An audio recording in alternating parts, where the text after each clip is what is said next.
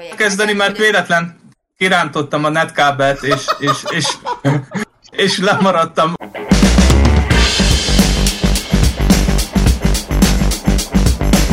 Na, Szóval, akkor főkészítés Bence.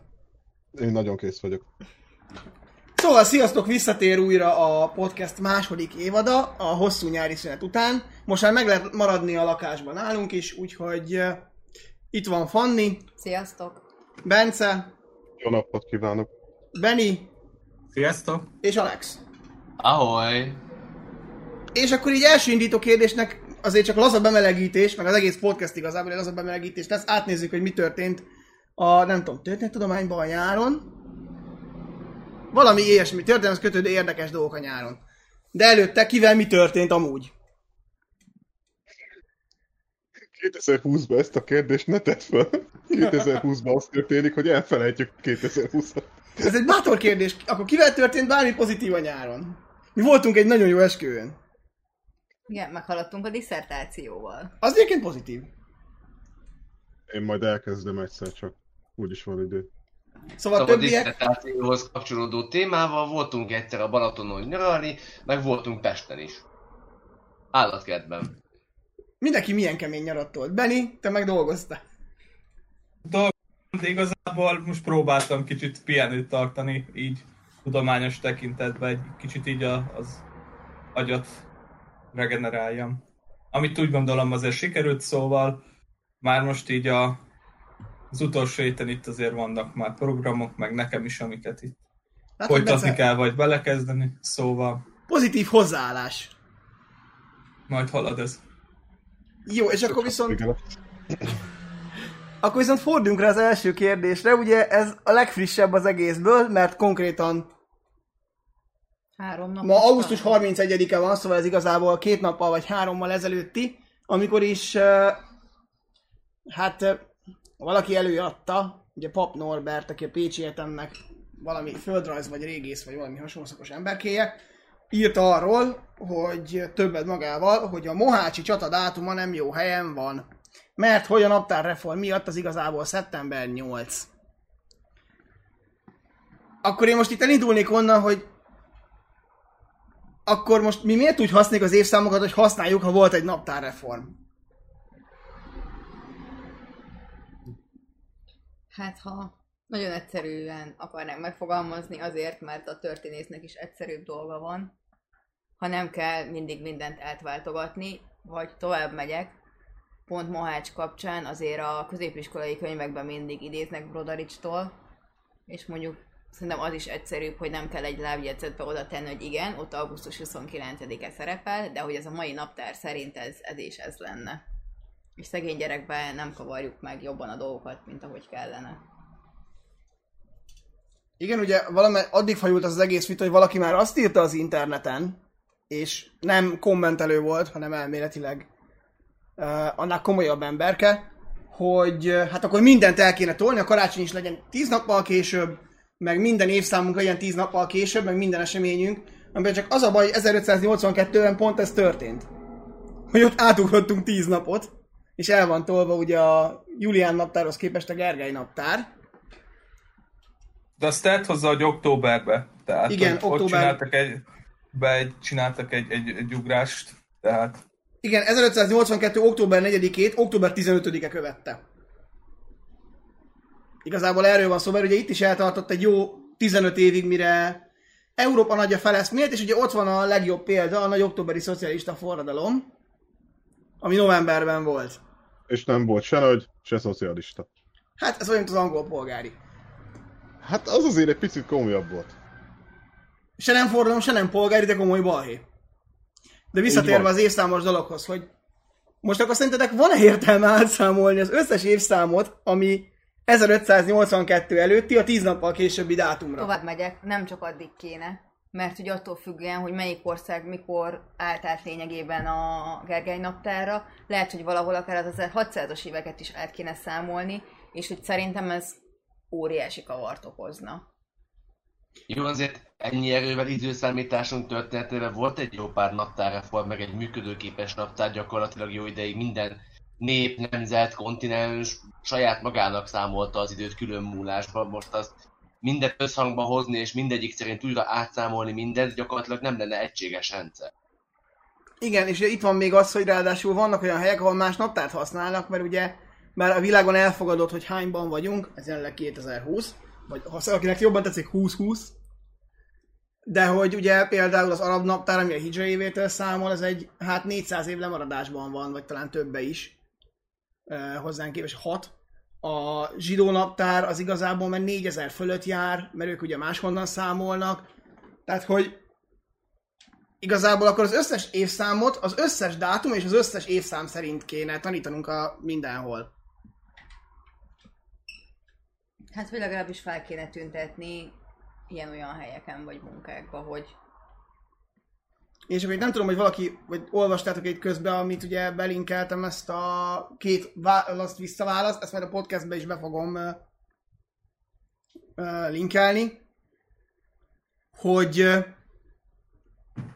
ha itt megnéztek a vitának a két pontját, akkor az egyik az, hogy de minek számoljuk át, jó volt az eddig így, a másik meg azt mondja, hogy azért kell átszámolni, mert valami nagyon kreatív választ adnak rá, hogy me, me csak. Most ezt gyorsan én is megnézem. Igazából, ö, ha lehet, ugye a Pap Norbert geográfus, és ugye ebből a szempontból kutatja ugye most a Mohács csatát, ilyen kicsit ez a tehát nagyon leegyszerűsítjük földrajzos szemmel, kicsit a régészes elemekkel egybevonva, mondom, ez, ez nagyon lebutítva, tehát ne így képzeljük el azért, de ő azért lát, érződik, hogy ö, jobban tényleg ez a természettudományos megközelítésből szeretné ezt az egész folyamatot ö, ö, megnézni, megvizsgálni, és azért szembe tűnik az, hogy mondjuk a, a, a történész társadalomnak egy, egy része, ugye ez, ez nehezen tudja ö, befogadni, vagy, vagy hát nem is tudom, azért hallottam itt is egy-két ilyen ö, apró történetet, csak ilyen, ilyen széljegyzetszerűen, és azért az jött le, hogy a hogy ö, a pap Norbertel kapcsolatban sokan kritikát fogalmaznak meg, nem értenek vele nagyon egyet, ö, szakmai szempontból vannak ö, vele viták. Ö, jó kérdés, hogy hova fog kiukadni ez az egész mohácsos kutatás, azért az, az szerintem érződik, hogy, hogy, hogy készülnek egy, az 500 éves évfordulóra, tehát biztos, hogy, hogy a kutatások jelentős része is ez irányba mutat, hogy, hogy próbálják akkorra majd összeszedni a különböző dolgokat, nem csak történész, vagy így régészetes szempontból, hanem tényleg egy, egy ilyen nagy, nagy, nagy komplex információ halmazzal rendelkezzünk, és, és kíváncsi vagyok, hogy, hogy most mi lesz, de az biztos, hogy a technika segítségével ö, sok minden megoldhat, vagy hát sok minden újra, ö, vagy újabb dolgok is megismerhetőek. Az más kérdés, hogy, hogy ezt majd hogyan sikerül átvinni, de illetve azért ott kell hagyni a régi hagyományos elemeket is, mert azért azok is azért csak fontosak, illetve azt is ne felejtsük, hogy annak azért már valahogy csak van egy, egy kiforrott módszertana. Igen, ugye van az érvelésükbe olyan, hogy az 1389. évi gomezai csatát, hogy az új naptár szerint ünneplik a szerbek, ennek mondjuk meg kéne nézni a historiográfiáját, hogy mikortól kezdték használni ezt a dátumot, hogy már később is az augusztus 29-ét használtak Mohácsra. A másik, ami nekem fura, és ezt valaki magyarázza már meg, ti azért van velünk két újkoros is, hogy egy 1690-es írországi ütközetet említenek, ahol Olániai Vilmos csapatai vereséget mértek második Jakab csapataira, hogy ott például ők azt állítják, hogy mégis a Gergely naptár szerint vezették fel a csata dátumát. Mennyiben számítanak nekünk ezek a dátumok ennyire fix ragaszkodásként? Így utólag. Hát szerint, szerintem, mivel nem tudom, ez tíz napos eltérés van kb. azért annyira nem nem ad többet hozzá a jelenlegi tudásunkhoz, vagy nem változtatja meg a, a körülményeket. Tehát én Mohács kapcsán is akkor érteném ezt, hogy most ez mekkora húja nagy, nem tudom, korszakos felfedezés, hogy tíz nappal későbbre kéne tenni a mostani naptárunk szerint a dátumot, hogyha azt mondanám, hogy mondjuk a, addigra esne a dátum, mikortól már biztos, hogy mondjuk a török sereg nem indít hadjáratot, vagy kifele vonul, mert akkor mondjuk igen, más szemszögből kéne nézni a csatára is, de úgy, hogy igazából ez még bőven benne van a, a, abban az időszakban, amikor ugye a, a törökök még itt vannak Magyarországon, vagy hát amikor még ugye hadakoznak, Hát nem tudom, szerintem ez inkább ez az érdekességnek jó, most ezt úgy előadni, hogy nem tudom, ezért megváltjuk vele a világot, én ezt kicsit így sokallom. És szerintem igazából a történész szakma is ezért hát állt vele nagyon a pap Norbertbe, mert hogy szerintem a kommunikációja rossz volt. Legalábbis ezt mondtam Ádámnak, hogy hogyha kicsit máshogy tálalta volna a dolgokat, kvázi mint egy érdekességre felhívni a figyelmet, akkor szerintem kevésbé kapott volna ennyire hideget. Igen, egyébként meleget. ezt írják ők a saját válaszukba is, hogy ezt nagyon kisarkították Igen. a, a médiába. Ettől függetlenül azért ők beleállnak ebbe és megpróbálják megvédeni, most ez vagy jó, vagy nem. Uh, érdekesen sikerült neszető. Nem tudom, nekem a válaszba, ami a fura volt, hogy a végén ugye arra hivatkoznak, hogy ez azért fontos, mert hogy a naptár ö, problémák kapcsán ugye nem tudom, új szempont lehet, és akkor másként lát az a korabeli társadalmakat, társadalmat és egyebekre hivatkoznak, hogy szerintem azért ez a naptár pro- probléma azért ennyire nem, nem meghatározó. Se a, a gazdaságtörténész, se a társadalomtörténész, akár a hadtörténész számára sem.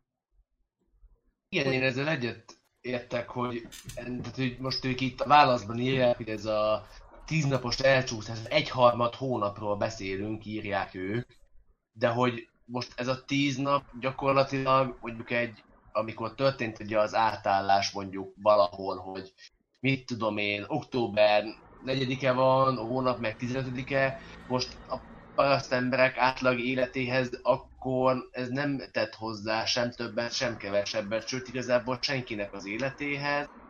Tehát uh, nyilván bizonyos szempontból ez egy egységesülési folyamat volt, hogy egységes időszámítás legyen, hiszen fejlődött a diplomácia, uh, egyre nagyobb szükség volt arra, hogy a különböző nemzetközi egyezmények, dokumentumok ugye egyszerre, egy napon legyenek datálva, és ugye ezért volt erre szükség, de hogy ma már igazából a történeti gondolkodásunkhoz, vagy az adott korszakról adott képünkhöz, az, hogy most a Mohácsi csata augusztus 29-én vagy szeptember 8-án volt, gyakorlatilag nem tesz hozzá semmit. Mint ahogy a, a válaszban ők ö, a Rigómezei csatánál ugye hivatkoznak, hogy később, ö, hogy 90-es években melyik napon történt egy hírhet beszéd az évfordulóhoz kapcsolódóan, most igazából akkor az összes ilyen évfordulót és az ahhoz kötődő radikális megmozdulást és beszédet össze lehetne szedni, és át lehetne datálni, és akkor most ezzel próbáljuk meg utólag, nem is tudom, akár csorbítani egyes eseményeknek a jelentőségét, vagy kiemelni egyes eseményeknek a jelentőségét. Itt ugye Ott ők... is Mondja nyugodtan. Ja, csak semmi, hogy, hogy ott és akkor az adott történelmi személynek a, vagy ismeretei alapján azon a napon, ahhoz az eseményhez tartott egy később ugyanúgy jele, hasonlóan jelentőssé váló beszédet, vagy történt egy hasonló esemény, de hogy utólag most akkor ezt így próbáljuk ide-oda csúsztatni, tehát ez meg már valahol, nem is tudom, a történelem hamisítás karcolja? Meg ők írják egyébként, hogy ugye az augusztus 29 azért lett nevezetes nap, mert hogy aznap történt két másik esemény is, ugye Nándorfehérvár eleste, és Buda elfoglalása is 29-ére esett, és ez egyébként keresztelő Szent János kivégzésének a napja is a katolikus naptárba. És hogy ez igazából ők arra hivatkoznak, hogy ebből egy ilyen nagy tragédikus, tragédikus eseménysort húztak föl, csak azt felejtik el, és ez ugye szeptember 8-án kéne, hogy legyen az új keresztény naptár szerint. Csak azt felejtik el, hogy a három esemény, amit ők mondanak, az minden naptárreform előtt történt. Mármint, hogy Buda este, ugye Nándorfehérvár És a Mohácsot is a naptárreform előtt történt. És akkor én így kanyarodnék át egy, a Mohásnál egy másik érdekes kérdése szerintem, hogy miért van ekkora szerepe Mohásnak a mi történetű, történelmünkben? Mert ugye most, ha ez egy random eseményhez kötődne, mit tudom én, első Béla királyunk koronázásának napjához a kutyát nem érdekelni. Viszont mivel augusztus 29-e környékén történt ez az egész, és a Mohács emléknap, és a közelünk a kerekévfordulóhoz is, ebből mégis egy nagy balhé kerekedett igazából, és ha ez nem, tényleg nem Mohácsról lenne szó, nem lenne fel ekkora cirkusz se. Miért ennyire fontos nekünk Mohács? Mohács gyakorlatilag a, a középkori Magyarországnak a vége. Tehát az olyan dátum, ami egyszerűen elvágja a középkori Magyarországot a koraújkoritól. Mert igaz, hogy Budaestéhez szoktuk kötni a, az ország három része szakadását, és ahhoz szoktuk kötni, de az meg Mohácsnál dőlt el. Igen, bár még szerintem attól, hogy most érted, kvázi nem a középkori Magyarországban, az nem feltétlenül, feltétlenül jelenteni azt, hogy nem tudom, ez valami rossz dolog. Meg hogy a korba ezt igazából nem is értékelték annyira tragikusnak, tehát hogyha olvasol a korabeli beszámolót, levelezést, ott igazából nem tudom, Ferdinándék is afelől érdeklődtek, hogy ugye most mi történt a királlyal, ami igazából azért fontos, mert hogyha nem tudom, neked trónigényed van, akkor azért mondjuk jó azt tudni, hogy él még a király, vagy nem, bejelentheted az igényedet, vagy nem, vagy mi van, és hogy nem is tudom mi az a pont, amikortól ilyen nagyon-nagyon sötéten látjuk, és nagyon nem is tudom mi a jó szó Mohács kapcsán, amikor tényleg már ez a kvázi tragikusnak látjuk az egészet, mint hogyha tényleg valami nagy sorsforduló történt volna itt. Ugye ez az utólagos kanonizációnak a következménye, hogy ugye gyakorlatilag azért még mindig az van, akár általános iskolában is, hogyha megnézzük a tananyagot, hogy Mohácsi csata és kész vége Magyarország. Ez, vagy legalábbis ez van a, a közvélekedésben, hogy a ugye Mohácsi csatától, ugye Mohácsi csata az egyenes arányban egyenlő azzal, hogy a középkori magyar királyságnak vége van és megszűnik önálló állam. Ami persze nem, nem igaz egészen, vagy legalábbis lehet még tovább bárnyalni a képet, hogy mi történt, de ugye itt, itt történt egy, mint ahogy ö, egy csomó másik eseményt is ugyanígy ö, kanonizálunk, ez egy ilyen ö, fogózkodót vagy kapaszkodót jelent akár a, az átlag nem a tudományos körökben mozgó emberek számára is, hogy, hogy vannak ilyen, ilyen dátumok, Hát vagy, amikhez eset, lehet a történelem folyását. vagy esetleg az, hogy kvázi nem tudom, ez a hogyan identifikálod magadat, hogy mondjuk Mohács, nem tudom, azért ennyire tragikus, vagy azért válik ennyire tragikussá, mert hogy onnastól kezdve ugye kvázi nem nemzeti királya van az országnak, jó, ott van szapolyai, de hát ugye igazából onnan jön a Habsburg uralom, hogy esetleg pont ezért, meg ugye jönnek a törökök, hogy nem tudom, talán a magyar rendek így, vagy hát a reformkor talán ezt jobban akarta súlykolni, hogy, hogy azért is tragikus, mert onnastól kvázi elvesztjük az önállóságunkat, és Meg felépítettünk rá, bár ez szerintem már a kommunista rendszernek az eredménye, egy szerintem tragédia sort. Hogy Mohácstól kezdve mindig csak a birodalmaknak a játszótere voltunk, és mindig vesztünk, hogy a Mohács, a Rákóciak féle, balhék, és még lehetne sorolni a végtelenség a 40 a szabadságharccal bezárólag, hogy mi mindig egy birodalommal hadakoztunk, és mindig a birodalmak elnyomtak minket. És valahogy Mohács ennek a szimbóluma. Hogy itt kezdődik, mert elő, és ugye szembe is állítjuk Mátyással, aki alatt mi uraltuk igazából ezt a térséget, és a török sem mert erre jönni. Igaz, hogy közben a perzsákkal volt saját balhéja, és azért sem mert erre jönni. Ez részletkérdés. De hogy, hogy szembeállítjuk az, hogy Mátyás volt a jó király, aki erős hadsereg, erős ország, és utána jött a lejtmenet, mert csatavesztések sora, gyenge királyok, birodalmak nyomnak el minket, és valamennyi nem tudom, hogy ez azért Moás talán szerintem azért is jelentős, mert ez a fajta tudat eléggé meghatározza azért a gondolkodásunkat a mai napig. Ahogy akár sokan az EU-val szembe viszonyulnak az Egyesült Államokkal, Oroszországgal, bármivel.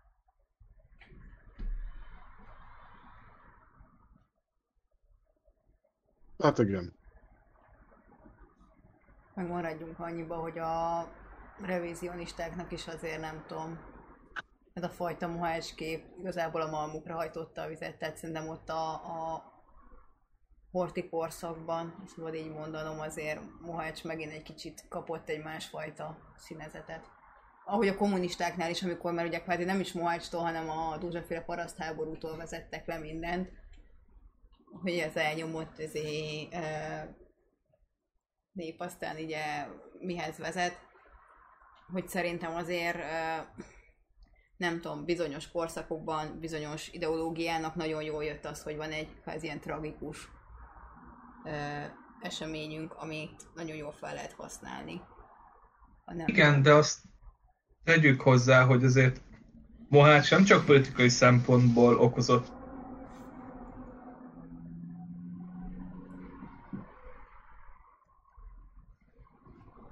Benny.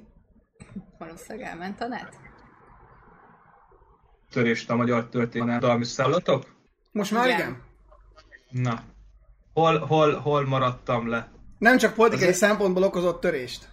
Így van, hanem, hanem rendkívül más szempontokat is fel kell sorolni. Ha Akkor most például itt a társadalmit lehetne felhozni, hiszen mondjuk azért a elkövetkezendő száz éves portyázások és, és török uralom, illetve ez a ke- kettős, hogy is nevezzük, hogy ez a kettős uralom, ugye, ami esetleg a magyar királyság, vagy a, a török birodalom, vagy esetleg az Erdély, vagy a török birodalom határán lévő területek ugye folyamatos kifosztása, a, a népesség ugye nem tud megmaradni, fokozatosan kiürülnek bizonyos területek, gazdasági szempontból tényleg szétesik a, az, az ország, ha most lehet ilyen mondani, ugye akkor egy, egy, egy egységes rendszer ugye az, az széthullik, bár azért ugye attól, hogy mondjuk megtörtént a 1541-ben ugye Buda elfoglalása, az nem azt jelentette, hogy onnantól kezdve szó szerint három rész, és akkor az, azok tényleg olyan szép határvonal, határvonalal voltak, mint amit a történelem könyvekben vagy atlaszokban láthatunk. És azért kulturális szempontból is egy, egy elég erőteljes törést okozott, de vagy esetleg a közigazdas, közigazgatás tekintetében, hogy ugye akkor ugye Budáról elkezdték ugye kimenekíteni az okleveleket, ugye történt egy olyan tragikus eset ugye, hogy az, az, egyik oklevelet szállító hajó az elsüllyedt ugye a Dunába, sőt az az, ami talán a, a legtöbb oklevelet szállította, tehát hogy, hogy azért nem, nem csak itt arról kell beszélni, hogy politikai szempontból történt egy erőteljes szétesés, hanem, hanem tényleg egy olyan komplex és több tényezős, am- amit egyszerűen meghatározza a magyar történelmet, és, és talán ha lehet mondani, akkor egy fordulópont annak tekintetében, am- amit, amit lehet, hogy nem sikerült még mind a mai napig úgy feldolgozni, annak ellenére, hogy most nincs benne a hétköznapi közbeszédben, vagy hogyha leülünk kávézni, vagy sörözni, akkor nem arról beszélünk, hogy ó, Mohácsban mi történt, de hogy valahol biztos megvan legbelül az emberi emlékezetben. De Én igazából csak a, csak a naptár kapcsán akartam hozzászólni. Nem tudom, hallottatok-e már arról a kezdeményezésről, hogy írjuk át az emberiség naptárát, az egészet, teljesen. Honnan? Most a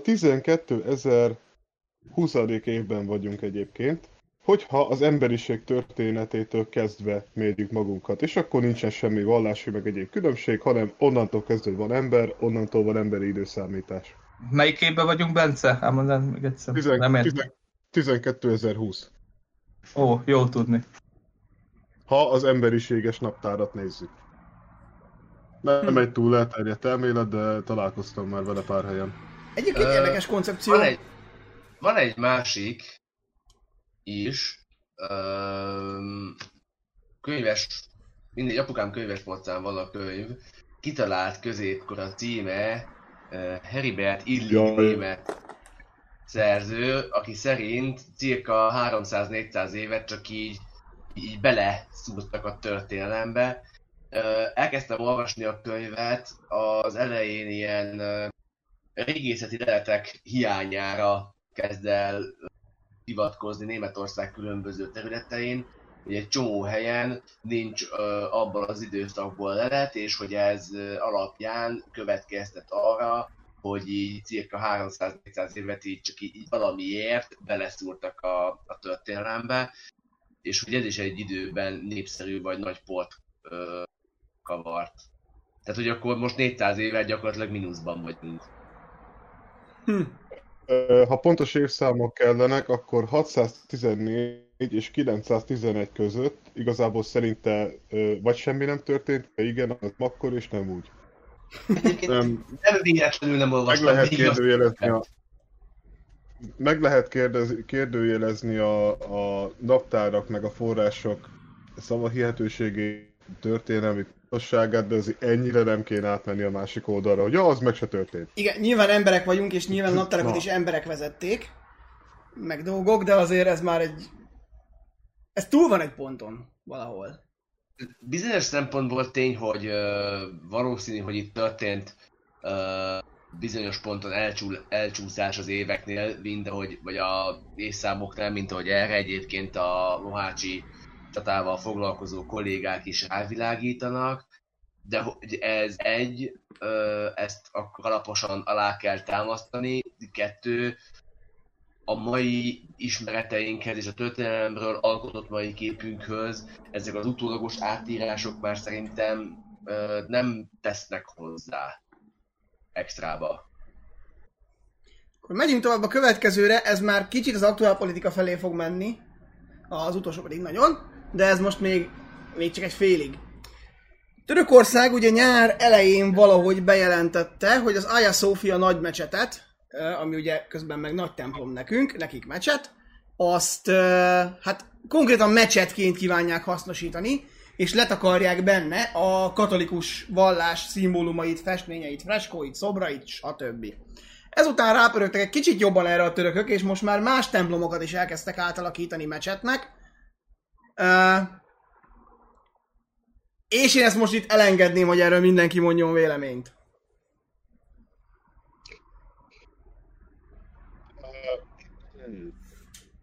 Nagyon kedves és szólít leszek, amikor azt mondom, hogy ö, e- ezt azért már nem kéne. Tehát elhiszem, hogy ennek a kis zsebdiktátornak minden öröme, hogy hasznosnak érezheti magát, de történelmi, pótolhatatlan emléket azért tönkretenni, mert neki jól esik, ezért nem kéne forsz. Nem teszik tönkre, azt Szerencsé- megmondták, hogy semmit nem távolítanak el. Nem csak letakarják. Igen, tehát csak letakarnak mindent, nem távolítanak el semmit, és nem is tesznek tönkre semmit, mert azért az UNESCO fölemelte a hangját, amikor aztán amikor ezt meghallottak, akkor így, ja, akkor jó. Igen, csak ugye az a probléma, hogy azt tudjátok, hogy ki volt az, aki legelőször azt mondta, hogy a Hagia Sophia legyen a, a béke és a felekezetek közötti elfogadás szimbóluma. Ha tippelnem kéne, Kemal Atatürk. Pontosan. Tehát ő volt az első, aki közölte, hogy nem alítgatjuk semmivé, ez egy bizánci ö, katedrális, vagy katedrális volt, át lett alakítva mecset, akkor inkább legyen mondom, hogy hozza közelebb a birodalom, vagy hát az akkor még éppen létező birodalomnak a népeit. Erre eldugja magát, és súgba vágja annak az embernek az örökségét, aki amúgy ő lenni, mert nagyon szeretné magát Atatürknek látni. Bence, kicsit értem. Mit nem értesz? Hát ott lemaradtam, hogy Igen, azt az egyet nem értettük, hogy te mit nem értesz. Mi történt? Hol? Hát Szóval, szóval, a végénél nagyon szakadoztál, és hogy addig eljutottunk, hogy ugye ő szeretné magát ö, Atatürk örökösének látni, mármint hogy Erdogán, és hogy utána valamit mondtál, hogy nem értesz, és azt mi se értettük, mert na- megszakadtál. Ja, nem, nem is értem, hogy hogy. De igazából nem le semmire. Nekem ami fura, hogy nem tudom, szerintem a, a legtöbb ember fejében, meg az én fejemben is azért a Hagia Sophia alapvetően kvázi ilyen, szabad azt mondom, múzeumként van meg, vagy hát turista látványosságként, és igazából nekem csak ez a fura, hogy hogy alapvetően az emberek nem feltétlenül azért mennek oda, mert ez egy vallási intézmény, és nem tudom, szeretne ott imádkozni, hanem igazából elmegy ö, műemléket nézni. és nekem ez nagyon fura, hogy akkor most letakargatjuk, mert, mert meccsetet akarunk belőle csinálni, de hogy közben meg ez így azért elég negatív ö, is tud kiváltani, hogy aki pont azért menne, hogy mondjuk nem tudom, lássa ott a szobrokat, lássa esetleg a, az ikonokat, vagy, vagy bármit, hogy igazából most már nincs értelme elmennie, meg hogy ugye mivel mecset lesz, gondolom akkor most már a vallási előírásokat is sokkal szigorúbban fogják venni. A, hát ugye, mivel eddig is templomként üzemelt, ezért a nőknek vállat eltakarni muszáj, meg hosszú nadrág, meg dolgok. Viszont mecsetként elvileg a cipőt le kell venni, vagy a cipőben nem léphetsz be a mecsetbe, és amikor imádkozás van a muszlimoknak, akkor tilos lesz a látogatás. A pénteki nekem, nagy imán, ha jól emlékszem. Nekem röviden az a véleményem, hogy jaj ne, már megint. Hosszabban pedig minek? Tehát most ez ö, hasonló maga az épület funkcióját tekintve, és ö, mint a Szentpéter Bazilika.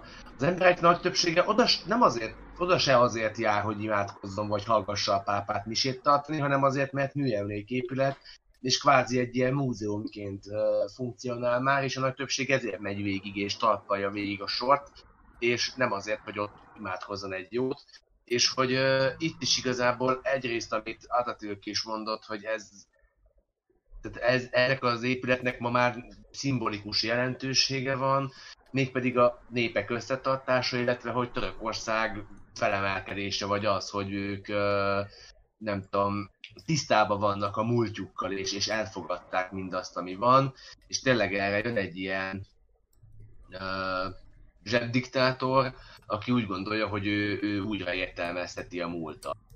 Tehát, hogy ez, ez megint ez az a fajta, nem tudom én, ilyen történelem újraírás, vagy újra gondolás, ami már átesett a lónak a, a hasa alá, mint ahogy a korábban az előző évadban beszélgettünk itt a szobortöntögetésekről, hogy ez most ugyanaz, csak Pepitában. A... Most akkor valószínűleg én jövök a sorba, itt körbe megyünk. Ö...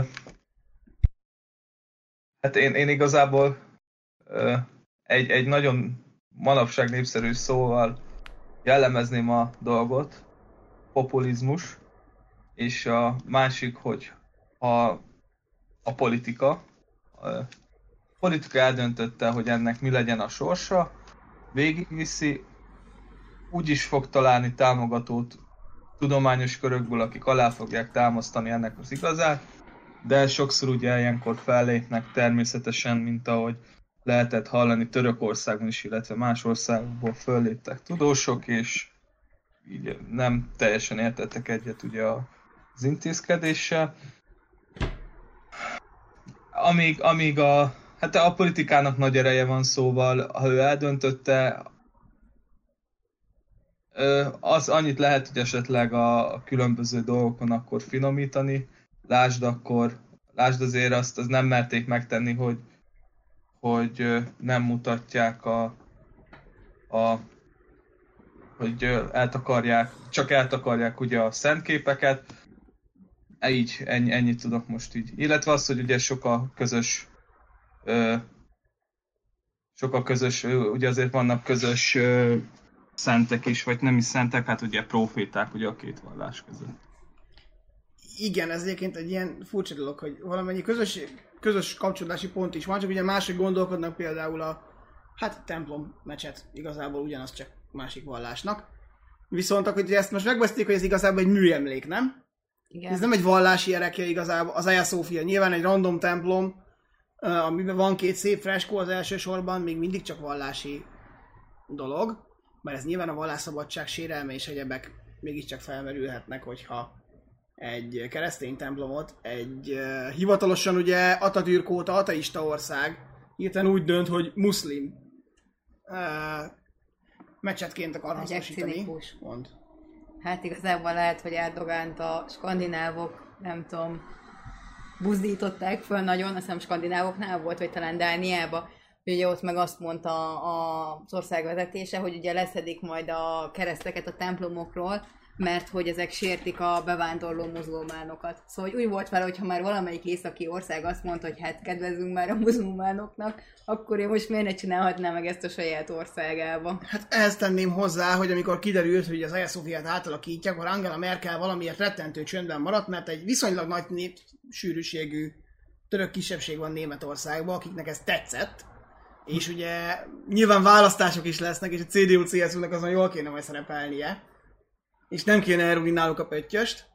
És itt pedig megvan az EU miért nem szállt bele Erdogánba, testületileg ezért, vagy csak hát ilyen kis lagymatag dolgokkal, viszont akkor én feltenném a kérdést, hogy lehet-e erre normális megoldást találni? A világban ezer helyen van még ilyen emlékmű. Hát tegyük hozzá a Pécsi Dzsámi. Abból A- mikor lesz újra vetett? Nem tudom, nekem egyébként most pont az jutott eszembe, hogy Nem ez- mecset, templom, bazilikát csinálunk belőle. hogy, ö, hogy ezzel kvázi, hogy nem tudom, letakarja a nem muzulmán, nem tudom, képeket, bármit, szobrokat. Hát más az ikonográfia, hogy miénk az kicsit gicses. Igen, de hogy kvázi ezzel a mondhatni antik, vagy hát ugye a bizánci örökséget tagadja meg. Tehát ez nálunk kicsit olyan lenne, mint hogyha nem tudom, igen, hogy most Alex mondott, a Pécsi Dzsámit egyszerűen átalakítanánk keresztény templommá, ezzel kvázi a saját történelmünket nem tudom, tagadnánk meg, és hogy, hogy azt, azt azért nem lehet nálunk sem vitatni, hogy a török itt volt 150 évig. Ahogy azért a Törökországban se tudod azt elvitatni, hogy azért az egykor ezért római provincia volt, aztán ott volt ugye a bizánci birodalom. És hát Isztambul Konstantinápolynak hívták.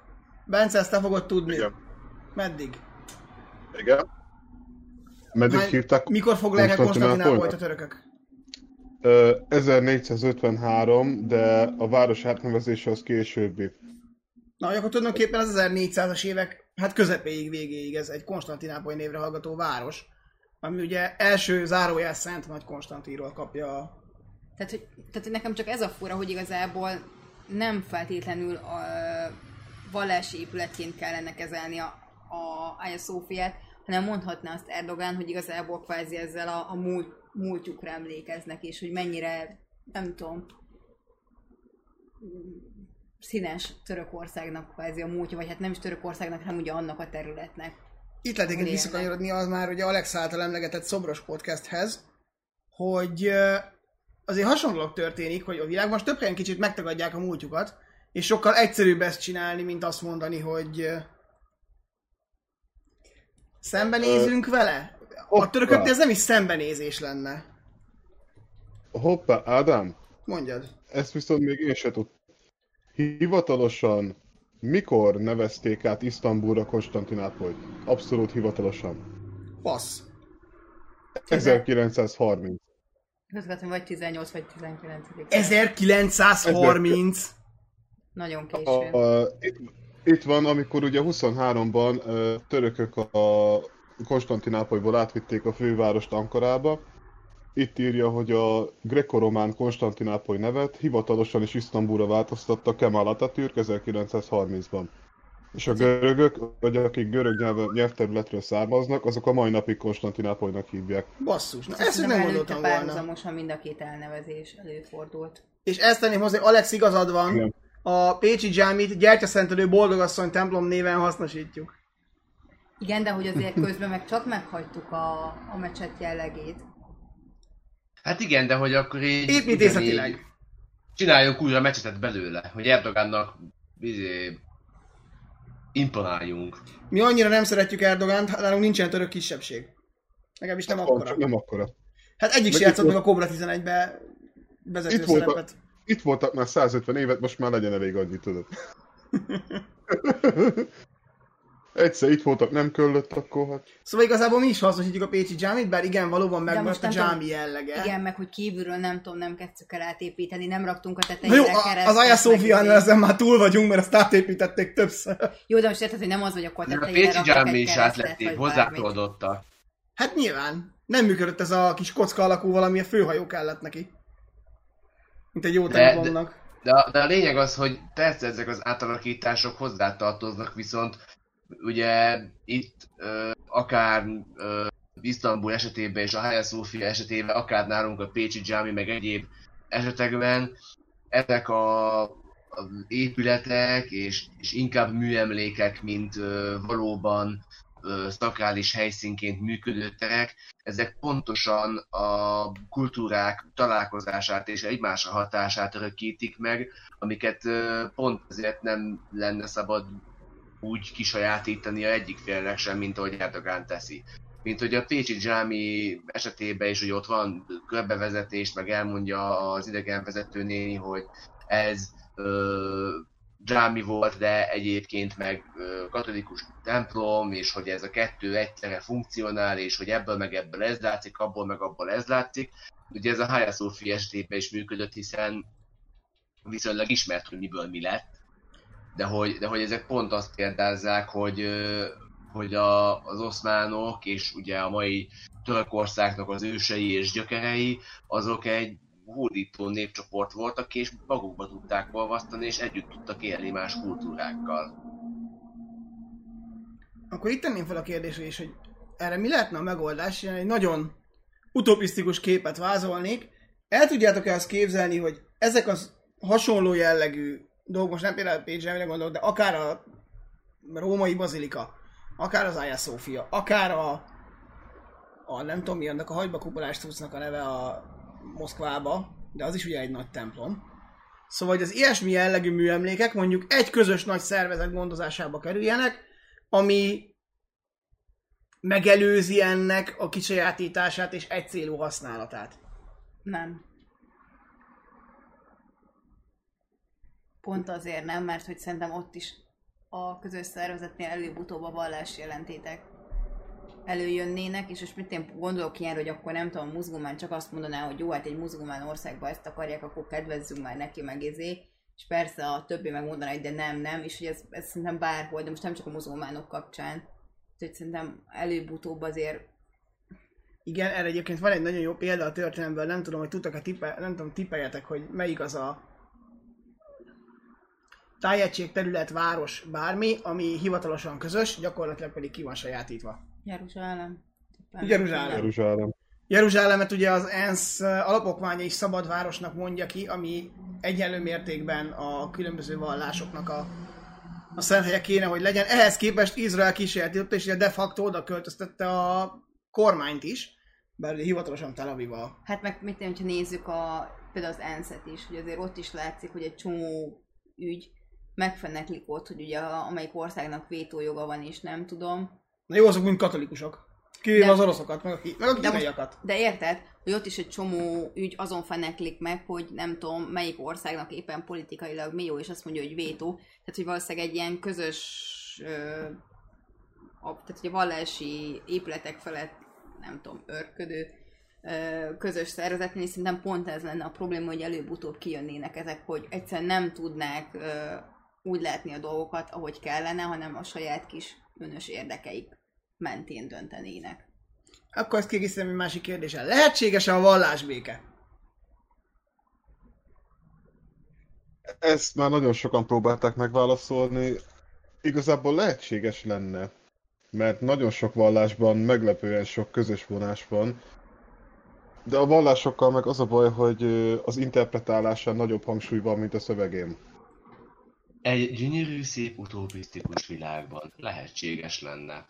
Hát egy Star Trek-es federációba esetleg, de így most nem.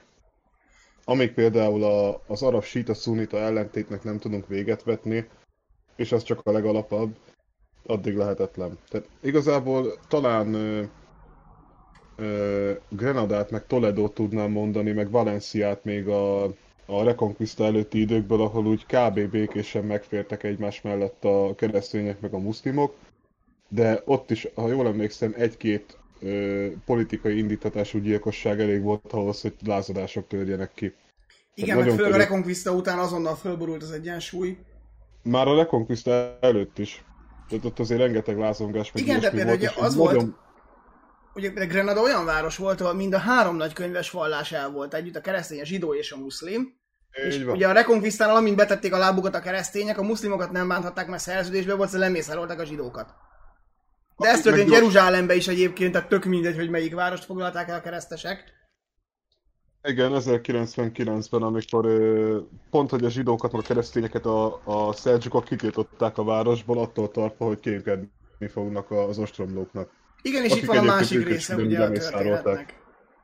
Igen. Akkor pedig rákanyarodunk az utolsó nagy kérdésre és témakörre. Nem tudom ki mennyire követte ezt a dolgot, de az Epic Games nevű, hát nem tudom, ez játékfejlesztő, vagy mi a hóhér? Valami ilyesmi. Ö. Kicsit. Kicsit nagyot gondolt magáról, és páros lábbal beleszállt a Google-be és az Apple-be. Mégpedig azért, mert uh, ugye van ez a közepesen híres és általában nem ismert játék a Fortnite, amiről még nyilván soha senki nem hallott. És ugye ez a játék úgy működik, hogy mint minden modern játék, ingyen letöltheted, de aztán játékon belül kéri a pénzedet különböző extra tartalmakért. Na már most ezt a játékot lehet játszani, a lehetett játszani, az androidos és az iOS-es telefonokon, tehát ugye az Apple termékein és a Google-lel szerződésben álló cégeken, kivéve Huawei. És ugye ez úgy működik, hogyha ezeken be a, a telefonokon te vásároltál valami ingame tartalmat, tehát mondjuk mit tudom én, egy skint, egy táncot, egy bármit, akkor te rengeteget tejeltél az Apple-nek és a Google-nek is, mert ugye nyilván rajtuk keresztül vásároltál. Az Epic Games ezt valahogy megoldott, hogy megkerülje, és ne kelljen egy androidos telefonon a Google-ön keresztül vásárolni. Ez ugye azért felvet kérdéseket. De oké. Okay. És uh, ugye ezt megoldott, hogy ne kelljen keresztül vásárolni. Mire a két uh, hát nem gyenge cég kitiltotta a Fortnite-ot a saját áruházaiból, gyakorlatilag azonnal. Én itt feltenném azt a kérdést, hogy kinek van igaza? Az Epic, Games, az Epic Gamesnek van igaza, aki azt mondja, hogy az ő játékába ne ezt a, mint Bence most beírt nekünk, 30%-os különadót kelljen ugyanazért a termékért fizetni, mintha te tőlük vennéd meg csak azért, mert te mondjuk a androidos mobilodon játszol, és azon vetted meg, vagy a Google-nek és az Apple-nek, hogy az ő termékükön játszol, akkor te, vagy vásárolsz, akkor te kvázi adóval tartozol feléjük. Ezt már írtam neked Ádám Facebookon, de akkor itt is elmondom. Az Epic egy olyan pályán csal, ami az Apple meg a Google felé lejt. Tehát itt egyik fél se... Ez abszolút egyértelmű, mert igazából két olyan mamutvállalatról van szó, amik hát leuralják a mobiltelefonos piac 99,99%-át. Hogy az internetről és gépekről ne is beszéljünk. Tehát egyrészt az, hogy az Apple vagy az App Store vagy bármi bevezet egy, egy ilyen külön tarifát azért, hogy te használhatod a cuccaikat, az rendben van. De hogy ez 30% az több, mint pofátlanság, és csak azért merik megengedni maguknak, mert monopól helyzetben vannak. Igen. Az Epic, az Epic annyiból jól csinálta, hogy hát között az Apple-lel, hogy nem. Tehát ezt azért már nem. És ez nem pénz, hanem becsületbeli kérdés részükről, amit valahol meg tudok érteni. De, és nagyon nagy de, az Epic se külön.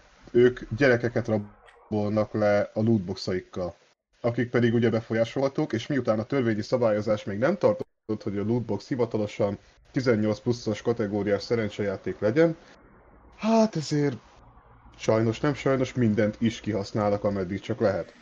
Tehát itt egyik fél se külön a másiknál.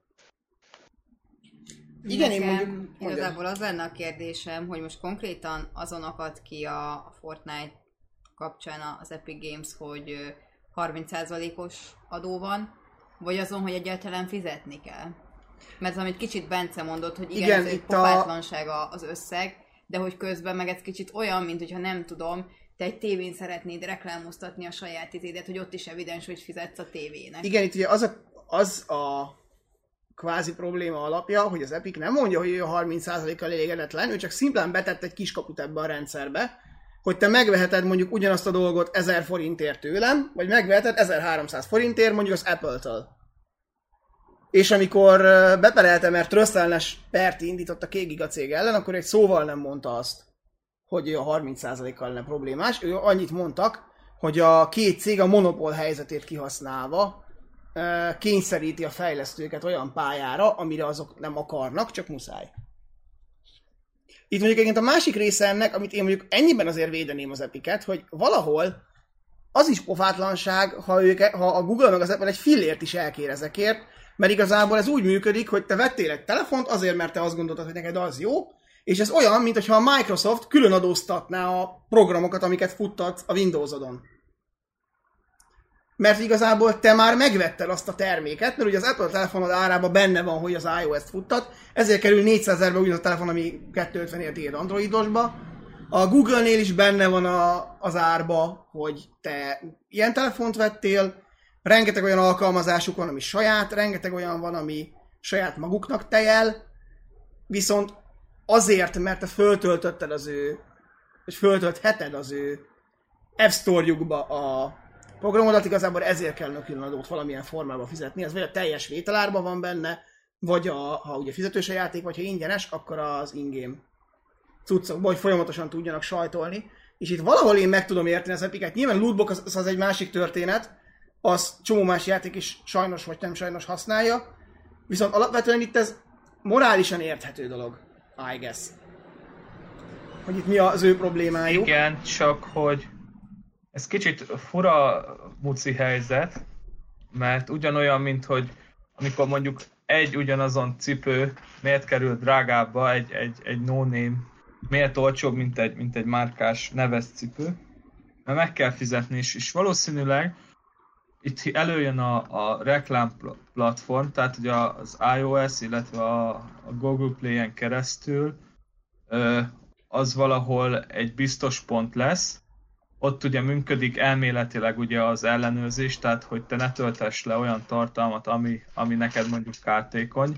Jó, tegyük félre, az elmúlt időszakban voltak ezzel kapcsolatban problémák, mindig jönnek ki frissítések, hogy ez, erről játékról derül ki olyan, erről a programon, amolyan, de, de hogy valami fajta ö, biztonságot is próbál ugye a felhasználók felé mutatni, és a másik pedig, pedig hogy egy, a, egy rendkívül nagy bázis, mint is te is mondtad, azért a felhasználók igen jelentős része ezt a két ö, ö, szoftvert, vagy ö, futtatja ugye a, nem, bocsánat, nem is szoftvert, rendszert futtatja a, a telefonkészülékén.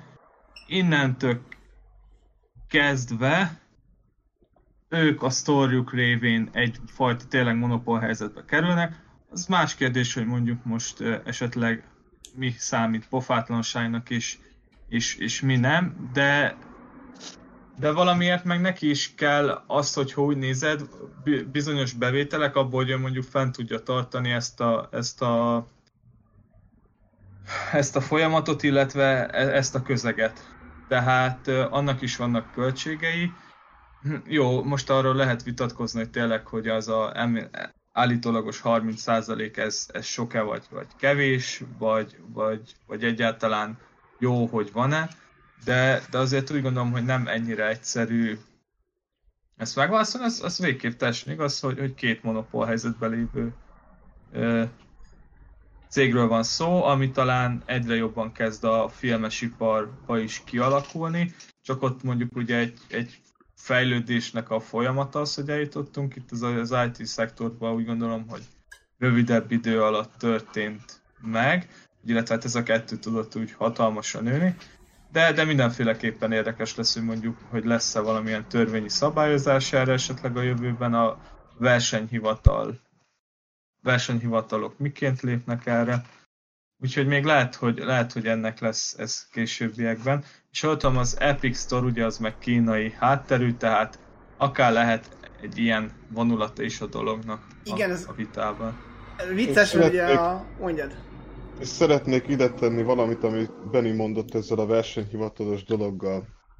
Ha most jól emlékszem, akkor 2016-ban az IRS, vagyis a, hát röviden az amerikai adóhivatal, talált némi problémát a Microsoftnál, ami ugye szintén nem egy picike cég. És perre is vitték az ügyet egyébként, mert nem tudták eltusolni a pénzmosásos meg adócsalásos vádakat. Ugye az IRS-ről tudjuk, hogy hát nagy és veszélyes és félelmetes. A Microsoft annyit csinált, hogy még több céget bevont a perbe, és elintézte, hogy az IRS-nek ne legyen elég erőforrása folytatni a nyomozást. Igen, ugye, hogyha belegondolunk, ugye ez már egy régi sztori, mert a 90-es évek közepén, amikor megjelent a Windows 95, ugye oda nyúlik vissza az első ilyen nagy trössz cirkusz, akkor a Microsoft volt éppen ennek a szenvedő alanya első körbe, mert azzal vádolta meg őket egy internetes böngészőt áruló cég, hogy a Microsoft a monopól helyzetét kihasználva, lévén az ő operációs rendszerét használják a legtöbben, pofátlanul ingyen adja a böngészőt. És ezzel megölte a másik céget gyakorlatilag. Trösztenes per indult, találtak hibákat, de megúszta a Microsoft. Aztán ugye volt az Apple ellen is trösztelnes eljárás, amikor a saját hajával manipulálta a piacot. A Facebook ellen jelenleg is van egy trösztelnes eljárás az Instagram és egyéb appok felvásárlása miatt. A Google ellen folyamatosan van, már, már igazából két naponta lehet elég indítani, és az Apple se úszza meg, mert azért ők is tesznek olyan manővereket, hogy ne legyen túl jó. Például az egyik ilyen, hogy az Apple telefonokon, ugye az iPhone-okon, talán az iPhone 4-ig az volt a hátlapon, hogy Made in California. És ezt le kellett ugye szedni, mert a telefon marhára nem Made in California, nem Made in China. És Kaliforniában csak tervezik az eszközt. És ezek a vásárlók megtévesztés. Tehát ilyen perek folyamatosan vannak igazából ezek ellen a cégek ellen, de amit ugye Bence is mondta, hogy olyan nagyra duzzadtak, és ugye a másik nem csak az, hogy bevonnak más céget, hanem hogyha te mondjuk a Google-t megpróbálod buktatni, akkor egy olyan piramist fogsz le- buktatni, ami nélkül az internet szektor hal meg. Ö, igen. És így viszont ezek a cégek valóban olyan helyzetben vannak, hogy szó szerint semmit nem lehet velük kezdeni. Ha úgy veszük, nagyobb hatalmuk van, mint a legtöbb államnak. Igen, és pontosan ez lesz majd ez a Mega Corporation jövő. Ilyen szempontból meg nagyon érdekes, hogy Trump beleszállt a Huawei-be, ami meg a legnagyobb felvásárlója volt igazából a Google-nek, ha úgy vesszük. Mert behozta a lemaradását az iPhone-okkal szembe, az Android használóknak, és az, a, az Apple-nek meg beszállítója volt a Huawei, meg az amerikai hadseregnek is, az még egy másik történet. És hogy itt tulajdonképpen Trump a saját országának két nagy cégébe szállt bele. Ezért valahol jóló.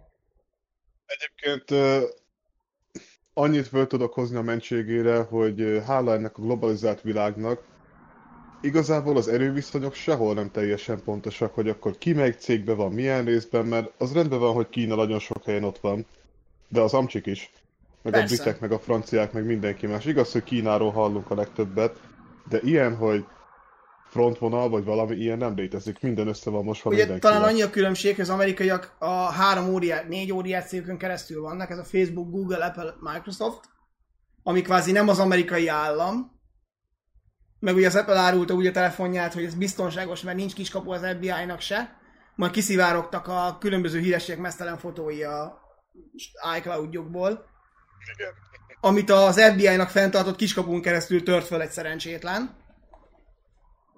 Ez négy éve volt? Öt? Valahogy úgy. Igen, az nem volt kis cirkusz. És ugye a kínaiaknál viszont a nagy cégek, azok be vannak csatornázva az államba. Igen. És igazából inkább- ez ugye a két különbség. Pontosítok, az állam van becsatornázva a nagy cégekhez. Igen, és itt igazából ez, amit szoktak emlegetni különbségnek, hogy a kínai eszközön keresztül az államnak közvetlen rálátása van. Ami nem tudom, hogy mennyivel rosszabb, mint hogy egy magáncégnek van közvetlen rálátása arra, hogy mit csinálsz azon az eszközön. A magáncég az arra használja fel az adataidat, hogy igazából kriptovalutában értékesítse őket hirdető cégeknek. Az, hogyha az állam Gyakorlatilag- tudja, Amikor begépeled a Messengerbe, hogy nem tudom, néztem egy cipőt, és cipőket fog neked hirdetni a Facebook. így van. Így van. Ez, ez így működik Igen, a kriptovaluta. Kína esetében az, hogy az állam van bele csatornázva, igazából olyan szempont, hogy minket Európában nem tudom mennyire zavar, hogy igazából nem tervezünk Kínába még menni. Igen. Tehát jelen pillanatban számunkra Kína az annyira távol van ilyen szempontból, hogy ez nekünk abszolút irreleváns. Hát ez azért így merész kijelentés, de, de most még így lehet érezni.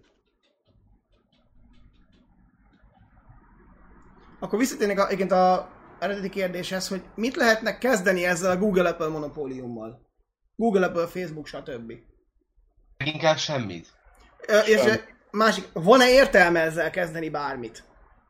Nem, Nem te magad is mondtad, hogy az a baj, ha megbolygatod őket, akkor olyan lavinát indítasz el, amit nem szeretne az ember. Egyrészt Hát más- meg, meg nincs is értelme ennek, bármint hogy persze vannak ezek a nagy high-tech cégek, amik ö, gyakorlatilag egymásba olvadnak és egymásba ö, kapaszkodva működnek, és picit védik egymást, picit elszeparálódnak egymástól, de mégis egy ilyen sok szempontból összeszövődő ö, hálóról, vagy nem tudom, polipokról beszélünk, amik gyakorlatilag már így ö, a telefonoknak, vagy a számítógépeknek az utolsó csavarjának az előállításától kezdve egészen addig, hogy mi kerül rá. Ezt mind-mind koordinálják, felügyelik, és gyakorlatilag azt tette őket nagyjá, Egy nagy harcost. A harc senkit nem tesz nagyjá. hogy könnyen kezelhető, egyszerű, népszerű dolgokat, letisztult dolgokat kezdtek el gyártani, amire az emberek vágynak. Könnyen lehet információhoz jutni a globalizált világban, gyakorlatilag három perc alatt megtudhatsz bármiről bármit, még hogyha az információ nem is teljesen valid, de ha megfelelő helyen keresed, akkor gyakorlatilag valid infókhoz juthatsz ö, percek alatt, tehát, hogy, ö, hogy őket gyakorlatilag az, az, inf, az embereknek a, az információ utáni vágya, az információ megosztás és a népszerűségnek a hajszolása tette nagyjá, illetve az, hogy kialakítottak egy olyan globalizált és egységes, könnyen kezelhető rendszert, aminek köszönhetően például egy közeli példa, koronavírus járvány okozta gazdasági leállás és karanténos időszak is viszonylag átvészelhető home office-ban. És innentől kezdve őket kár megbolygatni, mert gyakorlatilag, ahogy Ádám te is mondtad, ha ezeket a cégeket megbolygatod, akkor bukik az összes, ami hozzájuk tartozik, és gyakorlatilag meghal az az infrastruktúra és rendszer, amely biztosítja azt, hogy a, akár a gazdaságnak a többi szereplője, vagy az átlag emberek ö, meg tudják oldani az olyan, olyan hétköznapi problémáikat, vagy olyan hétköznapi dolgaikat, mint a home office. Meg igazából a válasz az a kérdésedre, Ádám, hogy ugye a kapitalizmus sikermodellje a versengésre épül. Egy százfejű hidra! Ugye Az, ez az, ez az, ami most nincs. Mert Hydra az van, csak versengés nincsen, mert ha bármiféle startup cég megjelenik egy, egy, egy pótlással úgymond YouTube-ra, vagy Google-ra, vagy bármire, hát eltapossák azonnal. Esélyük nem eltapossák fel. Nem is eltapossák, fölvásárolják sok esetben. Egyébként erre egy nagyon érdekes dolog, ha már verseny, hogy ez ugye kvázi van verseny, mert ugye van négy óriás cég, ami utalja a tech piacot, olyan négy nagy amerikai, viszont erre egy nagyon jó példa az, amit Bill Gates csinált, amikor az Apple majdnem csődbe ment, és Steve Jobs visszavásárolta magát a cégbe, ugye kölcsönt adott gyakorlatilag Jobsnak, hogy megmentse azt a céget, ami igazából a Microsoft egyetlen konkurense. Mert Bill Gates is annyit mondott, hogy ha nincs verseny, az nem jó senkinek. Akkor nincs innováció, nincs, nincs hova fejlődni, mert nincs miért. Viszont ugye ezt a manipulált versenyt meg nagyon jól kitalálták, mert ha úgy vesszük, innováció van, fejlődés van, sokszor ezek a nagy cégek generálják az innovációt és a fejlődést, viszont úgy, hogy közben teljesen kontroll alatt tudják tartani ezt a piaci szegmenset. És nem tudnak egymástól olyan mértékben ellépni, hogy valaki egyeduralkodóvá váljon. Még akkor is, az innováció jelenleg abban merül ki, hogy ö, 11 vagy 12 kamera van a telefonodon. Mert most ez a trendi, aztán később majd valami Így más lesz a trendi. Az Egyesült Államok olyan, mint a szitek. Mindig kettő van belőlük bármibe. Az sem volt mindig így, ha még emlékeztek a, a médiás példámra. Igen, de szépen lefogytak, nem? Hát, Már ja. Google meg a Facebook a két nagy online térben működő cég, Microsoft Apple a két nagy szoftverfejlesztő cég, Apple Google a két nagy, mi ez? Telefonos ö, operációs rendszer fejlesztő cég, republikánusok és demokraták a két párt. Tényleg, Alex, te akkor itt voltál, amikor ezt a kérdést föltettem? Mm, nem. Ö, hogy ö, 1987-ben hány amerikai cég kezében volt a teljes amerikai média? Nem voltam itt. Akkor most megkérdezem. Kettő? 1987-ben, tippelj. Egy. Nem, valami sok százat, vagy Öt- mit mondtál? ötven. Nem. 50. Majdnem, És tehát ez a- a fél száz. És abból, és abból lett már a négy. Ami igazából most már lassan csak három. Mert ugye igen, a negyedik a öt- Sony. Ötről indultunk még azt hiszem 10, 14-ben, É, most van, most van ugye a Big Four, és most már megint indulnak a lightos beolvasztások, úgyhogy lehet, hogy tényleg csak három lesz. És akkor itt tenném fel a végére ezt a kérdést, de írtam, hogy és jó ez nekünk? Anya nagyon jó, tényleg. Egyébként abból a szempontból jó, hogy lehet standardizálni, meg Mondjuk innen üdvözlöm az Apple-t, aki még mindig nem jött rá, hogy az USB Type-C-vel kéne a telefonjait eladni, és nem a... De attól nem lesz különleges akkor. Ja, a kibaszott Lightning csatlakozójától lesz különleges az Apple termék szerintem is. Ami, semmi, ami semmivel nem kompatibilis, még az Apple laptopokkal se. de pontosan azért, hogy többet fizess érte, ez ilyen egyszerű, mert tudják, hogy úgyis megveszed. Ennek semmi más oka nincsen. De igen, tehát még a standardizás szempontjából a kevesebb cég van, az egyébként alapvetően nekünk jobb. Csak éppen, ugye pont most mondjuk az élő példát az Apple-nél, hogy miért ne, miért ne adnának egy olyan ö, töltőkábelt, ami USB kábel, meg minden is egybe, és minden Apple cucchoz jó? Hát azért, mert akkor nem kéne annyit fizetni a Vagy plusz tovább megyek, miért ne amúgy adnának nem ki- kéne. Miért ne adnának egy olyan telefont, amit föl tudsz tölteni a bármelyik Android telefonhoz használt töltőkábeleddel? Ennyi, ez csak sima plusz pénz. Ez a fogyasztói társadalom meg a növekedési politikának a velejárója.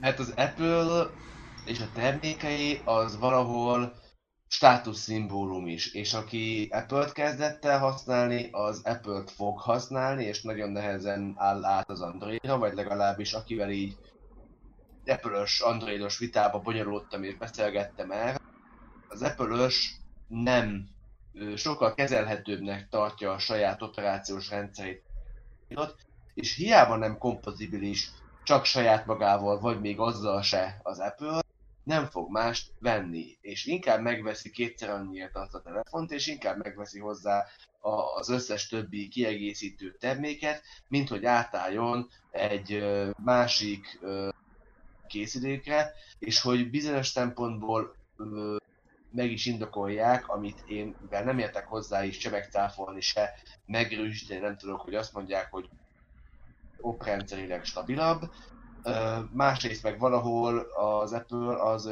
státuszszimbólum. Én ez annyit tennék hozzá, hogy én Apple-ről váltottam Androidra, és teszem hozzá, az első próbálkozás az tényleg szar volt, a Huawei lekopogom, jó, azt már nem lehet újat venni, mert ugye Trump, de egyébként abból a szempontból nézve az Apple tényleg marha jó, hogyha neked minden cuccod Apple, akkor, a, akkor iszonyat jól működnek egymással. És az, amit Ezt az sajnos Android a... tudja. Az Android sajnos azt a színvonalat nem tudja, amit az Apple. Tehát le, nekem anyukám használ Apple laptopot Apple telefonnal, öcsém meg bele van buzulva mindenbe, ami Apple neki tulajdonképpen Apple TV-n keresztül mindenje van. Azt a gépet még nem sikerült, mert egy milliója nincsen rá. De ha lesz. Még.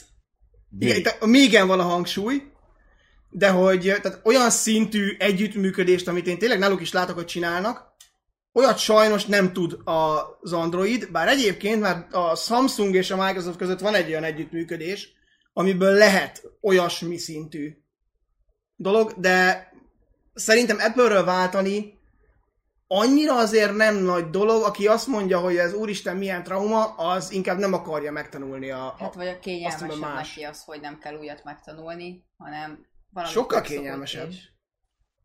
De egyébként tényleg a- a- az, hogy stabilabb lenne, azt még nem mondanám.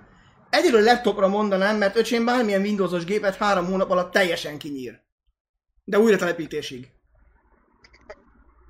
Így kell, a profik így nyomják. Igen, Amúgy viszont a, a Mac-vel semmi baja nincs, az működik. Nem tudom, mit Amúgy- csinál. sokat fejlődött azért ahhoz képest a piac is, hiszen azért mondjuk már adatot át tudunk, tehát azért már elkészültek azok a szoftverek, ami arra, arra vonatkozóan, hogy ha te váltasz egyik készülékről a másikra, akkor legyen program is át tud másolni. Tehát arra emlékszem, hogy mondjuk még egy 10-15 évvel ezelőtt szinte a lehetetlenséggel volt egyenlő, azért mai, mo- most már vannak programok, amivel, és legális programok természetesen, amivel simán meg tudod oldani. Igen, ez- van fejlődés itt is, meg egyébként én most nagyon szeretem a OneDrive-ot, mert bárhol tudok róla dolgozni a, a diszertációmon, mert ugye ott van fönn benne, és felhőből írom. De ilyen Google Drive is hasonló ilyen szempontból, csak a OneDrive jobban működik a, a Windows-zal, ami gyártja a Microsoft-tal. Na de akkor ugye alapvetően akkor azért mégiscsak jó nekünk ez a fajta korlátozott verseny valamilyen téren. De ha megnézzük, azért csak egy fejlődés sem ment keresztül. Tehát nem úgy lett, hogy volt ez a négy és ide jutottunk, hanem van ennek egy fejlődése. Meg mindig Nézhetjük, hogy egy- mennyire természetes, vagy mennyire nem. Hát szerintem igazából az egyetlen nagy hátránya, hogy a valódi versenyt öli meg, de hogy ahogy beszéltük, hogy azért a nagy előnye meg az, hogy standardizálni lehet dolgokat. Igazából ez szerintem minden ö, piaci folyamatnak egyfajta velejárója. Ugye a 19. században, vagy annak második felében ugye USA polgárháború ott elkezdődött fejlődni, csomó cég, versenyes, izé, szabadversenyes kapitalizmus, stb. Majd jött egy Rockefeller, aztán kész. Monopólium, monopolkapitalizmus, stb. Aztán ö, megint földarabolódott, jöttek a trösztelenes törvények, és megint ö, kisebb cég, aztán most megint nagyobb cégek vannak. Nyilván most maga az a szektor, amiben ez a folyamat megfigyelhető, ez teljesen más, ugye ez az infokommunikációs ö, szektor, amiben ugye elejébe, ahogy feltalálták az internetet, meg a számítógépet, meg az adatvitelt, ugye volt egy csomó apró cég, utána ebből némelyik sikeresebb lett, a nagyhal megette a kishalat, aztán most ott tartunk ott, hogy van ö, néhány nagyobb ilyen high-tech cég, ami uralja a piacot, aztán van néhány kisebb, ami meg vagy berobban, vagy elhal. és Egyébként hogy itt- előbb-utóbb ezek megint vagy természetes módon, vagy kis ráhatással, ilyen trösztelenes törvényekkel újra megint fel fognak darabolódni. Én itt visszatérnék a kettő szabályhoz. Az USA ugye átment ezen a nagyon sok cég, monopólium, nagyon sok cég, kettő, tő valami. Pártokba is eljátszottak ugyanezt, és sok minden másba. Valahol, amik, ha két cég van, és azok egymás között nem játszák le a piacot, és nem nincs megbeszélve, hogy kinek mi a játszótere, az optimális verseny.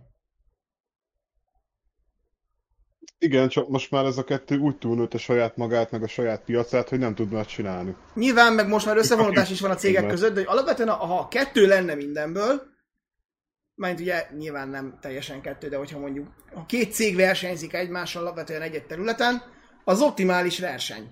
Mert akkor nincsen random harmadik faktor, nincs egy olyan faktor, ami esetleg kiasít egy jelentéktelen szeletet az egészből, de mégiscsak ott van egy zavaró tényező. Igazából az a baj ezzel az egésszel, hogy Ez már gazdasági Valóban elmélet, kapit- kapitalizmus elmélet, jaj. Nem, valóban az, az jó, hogy standardizálás van, és nem kell ezerfele fordulni a cuccokkal. Csak közben mégis az emberi természet része, hogy szeretünk válogatni, meg választani. Csak hát, ha nincs miből, és ö, non-conform módon kell alkalmazkodni bármihez, nézd meg például a Windows frissítéseket. Aki Windowsos gépet használ és frissíti, az azzal játszik, hogy tönkre megy a gépe, mert a Windowsnál vagy a Microsoftnál valamit benéztek, de hát nincs választása, mert ez van. Egy időben az Nvidia is csinált a videókártyáknál. Azért most a gépben adom. Igen, meg a, a Jézusom, melyik volt az a cég? Nem a Sound Blaster. Valamelyik, valamelyik hangkártya cég. Most hirtelen meg nem mondom, hogy melyik volt az. Akikről kiderült, hogy a kártyák, amiket csináltak, azok mondjuk a Windows 95-hez csinált kártyáik jók lettek volna még az XP-hez is, csak gyárilag vissza lettek butítva, hogy az emberek az újakat vásárolják meg. Jó, hát nyilván egy cégnek mindig az érdek, hogy újat vegyél. És mikor egy hacker egyébként erre rájött, és hát gyakorlatilag megszerelte a régi kártyáját, hogy jó legyen a, az újabb oprendszerhez, akkor beperelték már, hogy rontja a cég nevét. Amúgy Bence, nem tudom mi a bajod, ha mondjuk lesz mondjuk egy Z nevezetű ö, telefonmárka, ami egyeduralkodóvá válik, és lesz hat készülék, akkor is tudsz választani. Akkor van baj, ha csak egy lesz. Hát Igen, erre az Apple is rájött, hogy kell csinálni butított verziót, meg előző verziót új néven kiadni, meg színesebb verziót, mert hogy szűk a választék. Ez most pont olyan, amit mondasz belé, mint az Office. Hogy választhatok, hogy professzionális, home, deluxe, Word, Nem, mert van ellenfél. én. Csak szar. Tehát igazá, igazából ugyanazt használom, csak bizonyos funkciók elérhetőek, mások meg nem. Igen, És de közben meg úgy érzed, hogy azért a választást meghagyták neked. És teszem hozzá egyébként nagyon nem mindegy, hogy az Office 365-ből használod a PowerPointot, vagy a az Office Office-ből használod a PowerPointot, mert hogy például csomó olyan funkciót kapcsolnak ki a szemetek, ami hasznos. Hol? A 365-ben? Igen. Én a 365-ből használom, és el vagyok vele, de Kezd el Hát, használni a másikat, és nézd meg benne például, amikor segít összeállítani a fancy diáidat. Ja, igen, Ö, egész jó. Aztán Igen, majd nagyon 16, fog ám 19. hiányozni. Én csak ezért fizettem érte. hát figyelj, igazából én most még el vagyok vele, mert amit, amit akarok, azt meg tudom vele csinálni. Tehát nem kell itt ilyen 300 animáció per dia. Penny elköszön. Így van. Én, én, én leszek az S02-ben is a, Így van. a, az el, elköszönő. Még, Rajtad még nem kívül- cseréltek le. Még nem Rajtad cseréltek le. kívül, rajtad kívül ezt senki nem tudja jól megcsinálni. Jó. Meg olyan jól gyűjtötted az adományokat az evokoknak, hogy nem merjük megkockáztatni, hogy lecserélünk. Így van. Ja. Jó, akkor ha tetszett a podcast, akkor lájkoljátok, szívecskézzétek, amilyen felületen hallgatjátok, szerintem már vagy 5-6 ö, programon, applikáción keresztül is elérhető, illetve a Facebookon, hogyha látjátok a megosztást, akkor nyugodtan mondjátok el véleményeteket, kommenteljetek, esetleg adjatok podcast ötleteket is, mert annak ellenére, hogy van, lehet, hogy ti is tudtok valamilyen nagyon jó témát feldobni számunkra, és most egyelőre az evokoknak még a gyűjtést nem kezdjük el, majd szeptemberben, de rem, reméljük lesz egyszer külön evokos témánk is, megpróbálunk jó kérdéseket összeszedni, írjátok meg, hogy várjátok-e, illetve zárásként, tehát lájkoljátok, szívecskézzétek a podcastet, és mondjátok el a véleményt. Jövő És héten pedig különleges adás jön. Mert elméletek a már 52-szer felvett amerikai focis podcast fog végre valahára megvalósulni és kikerülni. Úgyhogy Hol van, hogy legyek boldog a szívecskéktől? Hát így nem igaz az elköszönés. Bocsánat, szívecskézzetek, hogy Bence boldog legyen, mert Na. amikor az előző évadban is a podcastekre nyomtátok, mindig boldogan mesélte, hogy feldobtátok a napját. Szóval szívecskézzetek. igen, szóval akkor jövő héten amerikai futball Benivel, vagy valami más témasakunkkal. Bízunk az amerikai futballba. Úgyhogy hát addig mindenkinek kellemes hetet, kellemes iskolakezdést, kivezetem Isten nekik majd még egy hét múlva lesz. És sziasztok! Boldog új évet! És sose hagyjon el benneteket a remény. Majd a naptárat ki ne hagyjuk. De az 2012-ben véget ért. Igaz, addig megvan. Szerintem ott elfogyott már a kő. Én is erre tippelek egyébként, hogy utána elkezdtek egy másik körön dolgozni, csak Vagy megunták a voltak vele a munkások, hogy batódjanak meg, majd kitalálják. Úgy voltak hogy vele, mi addig úgy se élünk. 1427-ben azt mondták a magyar naptárkészítők, hogy vazd meg 2012-ig meg vagyunk. Hagyjál Szerintem már. va- már az is lehet valamelyik gyereknek rótták ki feladatnak, mert nagyon rosszul viselkedett az iskolában. Most leírod százszor, hogy nem tudom. Október 1. Jó van, fiam, akkor most szé- szépen büntiből csináld végig 2012-ig a naptárat. De egy nappal se tovább. És így ült a tűző napon valamelyik cikkorát többé felosztott véste a kis kövecskéjét.